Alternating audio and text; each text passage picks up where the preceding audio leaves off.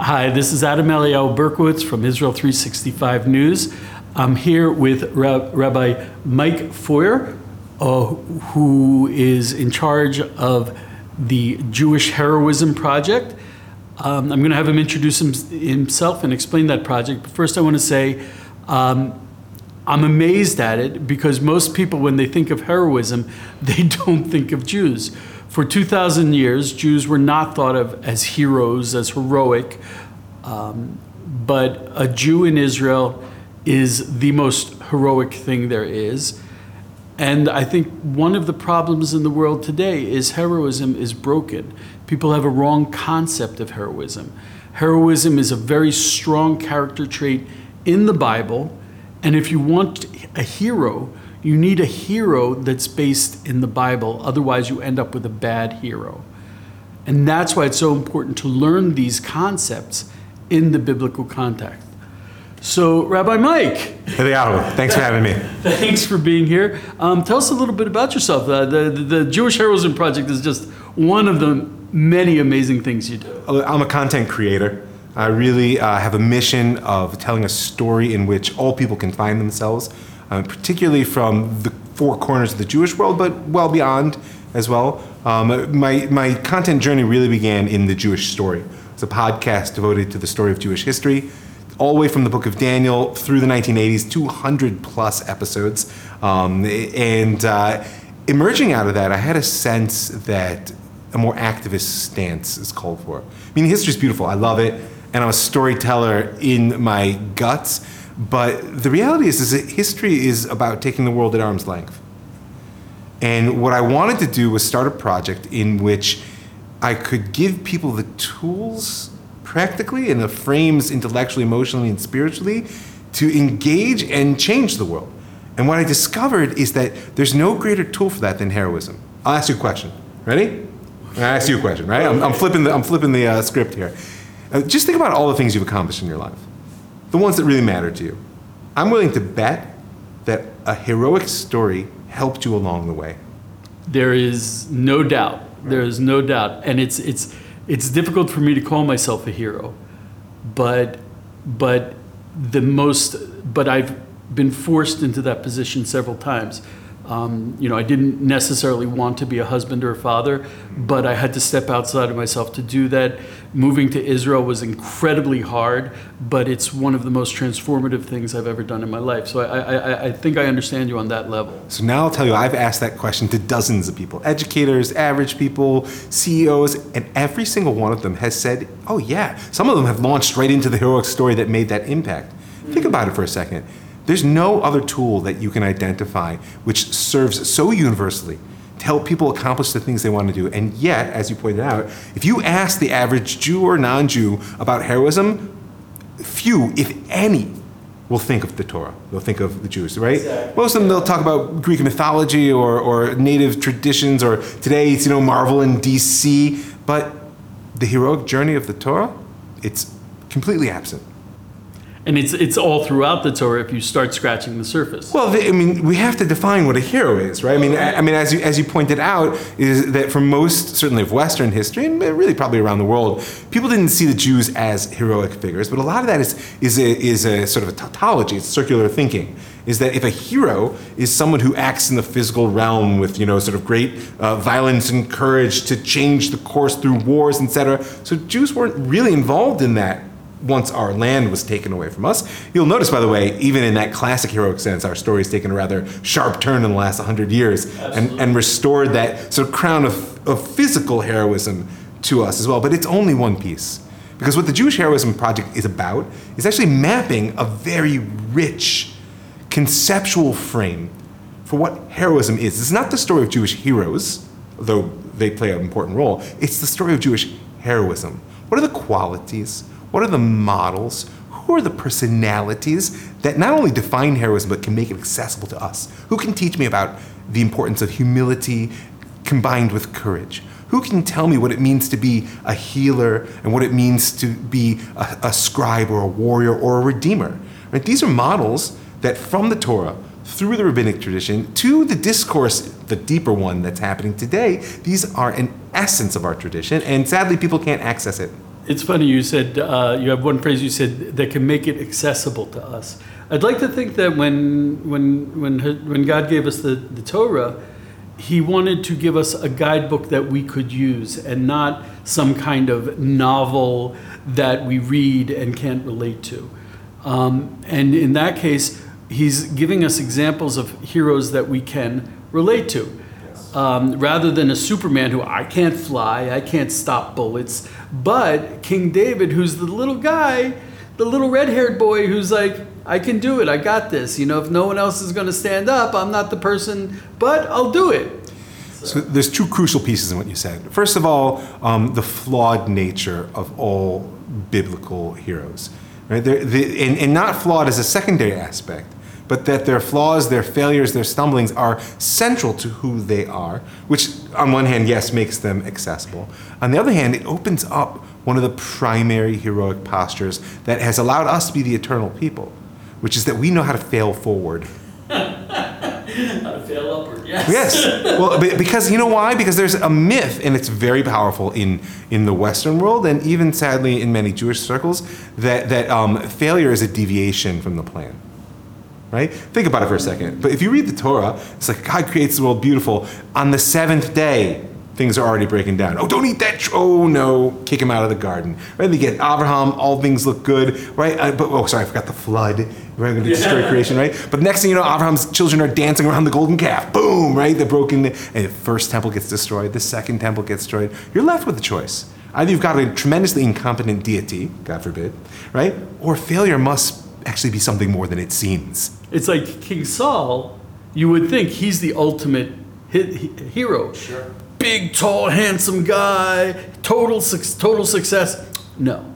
It's David, the little brother that uh, was not necessarily the one who stood out, and but he overcame and he channeled it all upwards. Yeah, but but but Shaul, Saul's failures, who uh, the sages who lakadet malchut, actually it's it's in the text, right? He actually established the kingship that David could emerge and inherit. So it was an, it was a necessary process, and this is what I'm saying is that on one hand, as you pointed out, the, the flaws and the failures there are, as we say, they're not a b'diavad, they're a lachatchila, they're not a, a, a ad hoc result of the events. They are an a priori element built into the world to teach us that perfection is a dangerous illusion and that what you need to do is learn how to fail forward.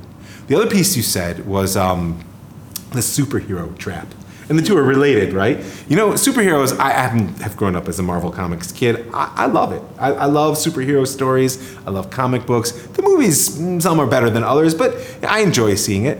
But dude, the, the failure is enormous because you know what happens when you think of a hero as a superhero? You can just say, consciously or not, well, listen, if I could shoot ray beams out my eyes and fly, I would fight evil too, but I can't, so like, what am I supposed to do? It relegates heroism to someone else. Mm. Whereas, as you pointed out, the Torah used the language of, of guidebook, right? The God gives us a guidebook, which is a, a powerful language.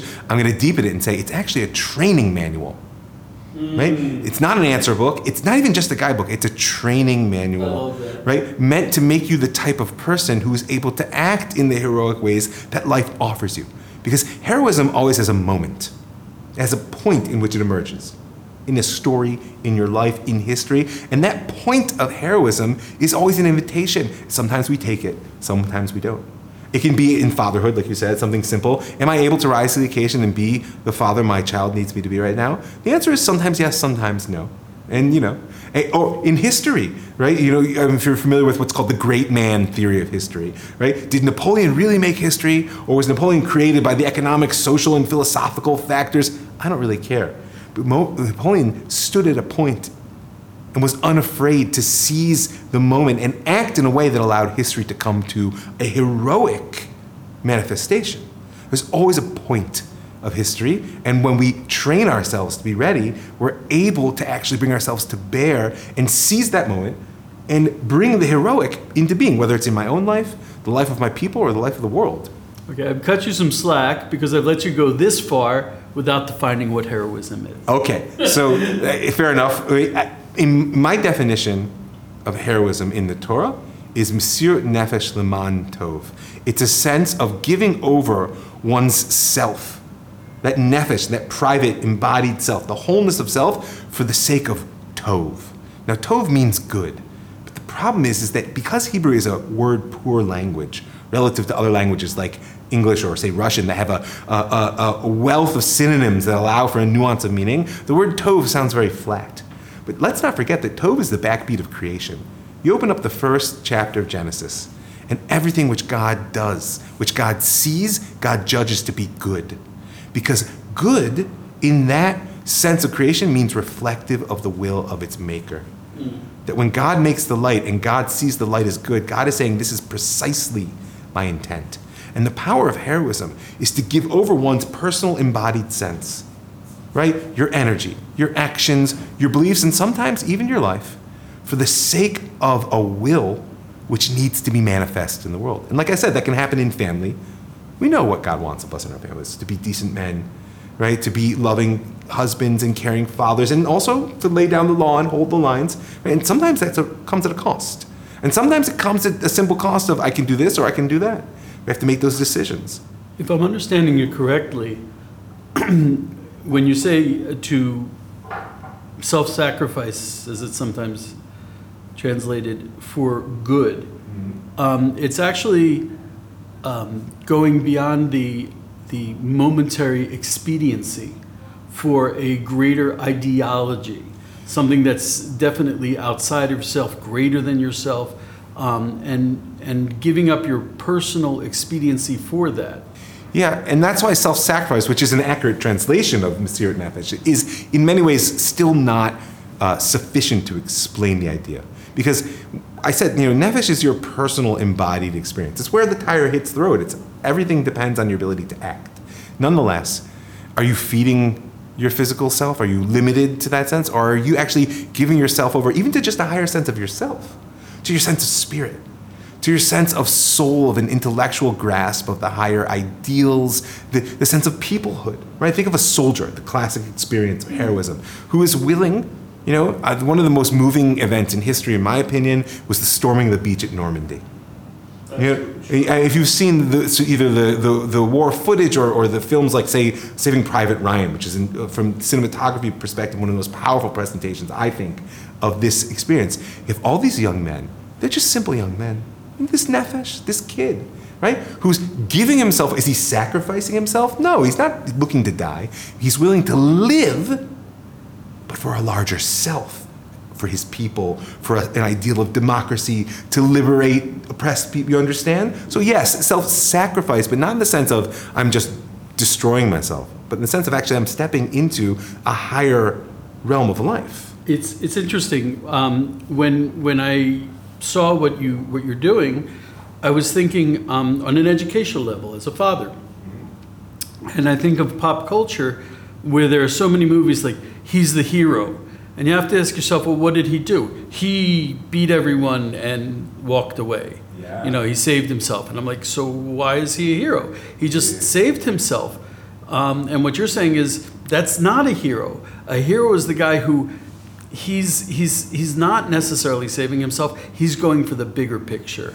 You know, it's funny you say this, and I, I had to teach. I have a 13 year old son who also likes the, the Marvel movies, and I watch them with him. I like to have a little bit of a grip on on what's his experience going to be. And I, he got it right away when I pointed out to him that the flaw of the heroism, which Marvel I think is communicating the core Western perspective of heroism, is they don't stand for anything. Mm-hmm. They may stand against. Right? There's a villain that's attacking, like you said, and they, they'll defend. But in the end of the day, they don't stand for. And when we were kids even the superheroes stood for truth, justice, and the American way. Right. You can't say that anymore, right? Um, it, it, because there was a tov, there was a sense of a higher will, or even just a clear shared value. And without that, I really believe that heroism, at best, is a holding position.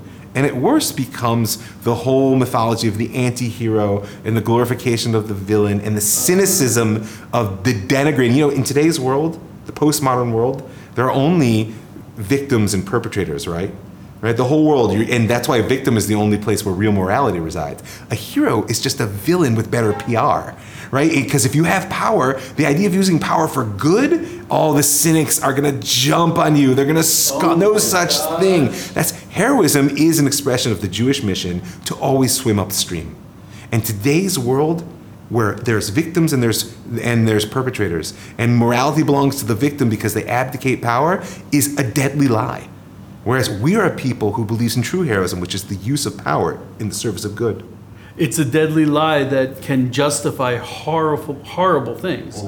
Because the victim poses as powerless and wields a power, and it's not for the sake of good. Absolutely. Wow. Wow. Um, that's very clear in politics. We can put names to that. I'd rather not. I would just leave it where it lies right now because everyone can draw their own conclusions. You're absolutely right. And I think it's interesting that I think it's something that, that is expressed very strongly in American culture, where there is this conflict between the hero narrative of, of, of biblical based heroism. Uh, what is it? Basis of American culture. What is heroism versus the victim culture, where I don't know where that comes from. Yeah, I think it's a very natural human um, experience, and and, and I, I wouldn't, I don't mean to dismiss it, God forbid. I meaning the the experience of suffering provides a deep challenge, and if one cannot tell a story, part of what I do is uh, narrative therapy. On a personal level, I do counseling with people, um, and, and the tools of narrative therapy uh, rely on the ability to frame one's story in a way in which it will actually take you where you want to go.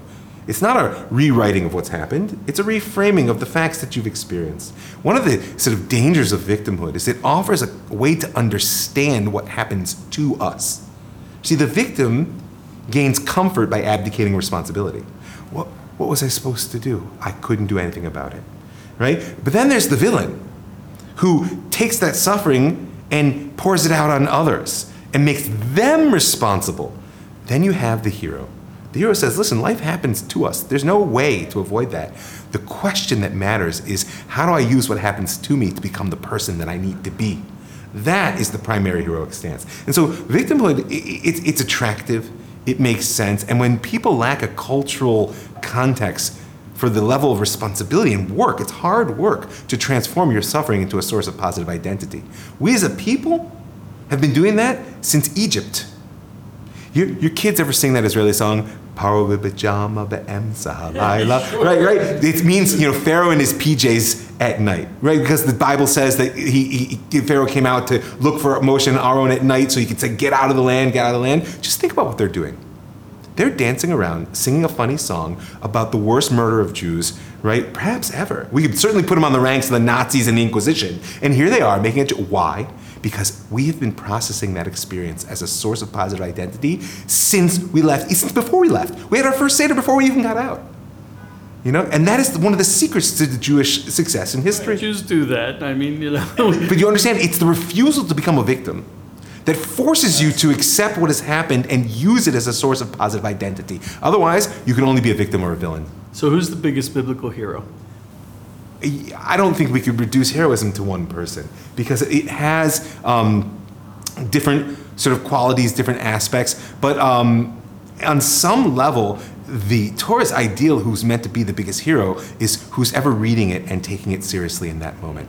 Remember, the Torah is a letter sent by God to each and every one of us. And it's meant to shape us into who we were created to be. So we could say Moses, we could say David, we could say, and, and these are good answers, but the reality is it's a mistake because the Torah is not about the past. The Torah is about who's reading it now and where they're headed in the future. So I hesitate to say who the biggest biblical hero is because I don't think the story's over yet.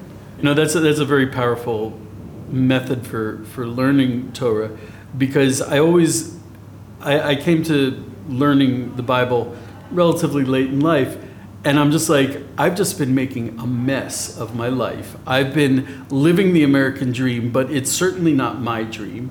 I my basic concepts are messed up. Um, I remember the first time I had to ask advice, dating advice from my rabbi, and I'm like, but I've dated a lot of women, and I've always gotten it wrong. Okay, so I, I turn to the Torah. I'm like, oh, this is what a father should be. Oh, this is what this is what you know a, a, a, husband. This is what you should do when you're faced with this. This is what you should do.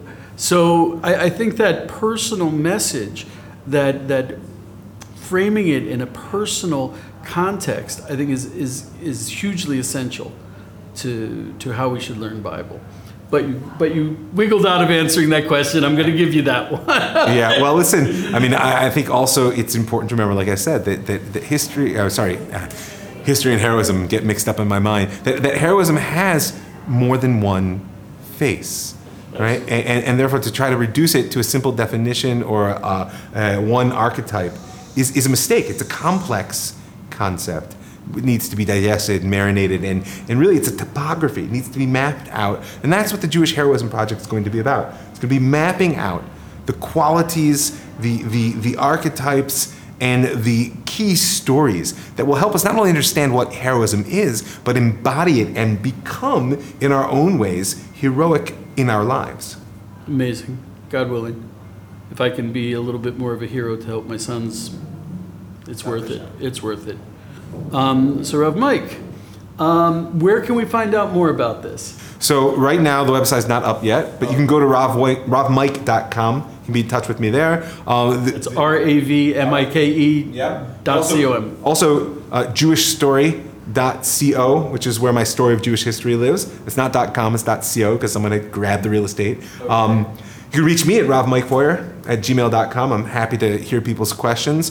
Uh, and uh, in general, just send up some kind of digital smoke signal. I will get the message. I'm happy to hear thoughts, questions, Facebook, ideas. I am on Facebook. I was a little bit hesitant to admit it because it makes me old, but um, I am indeed can be reached there as well.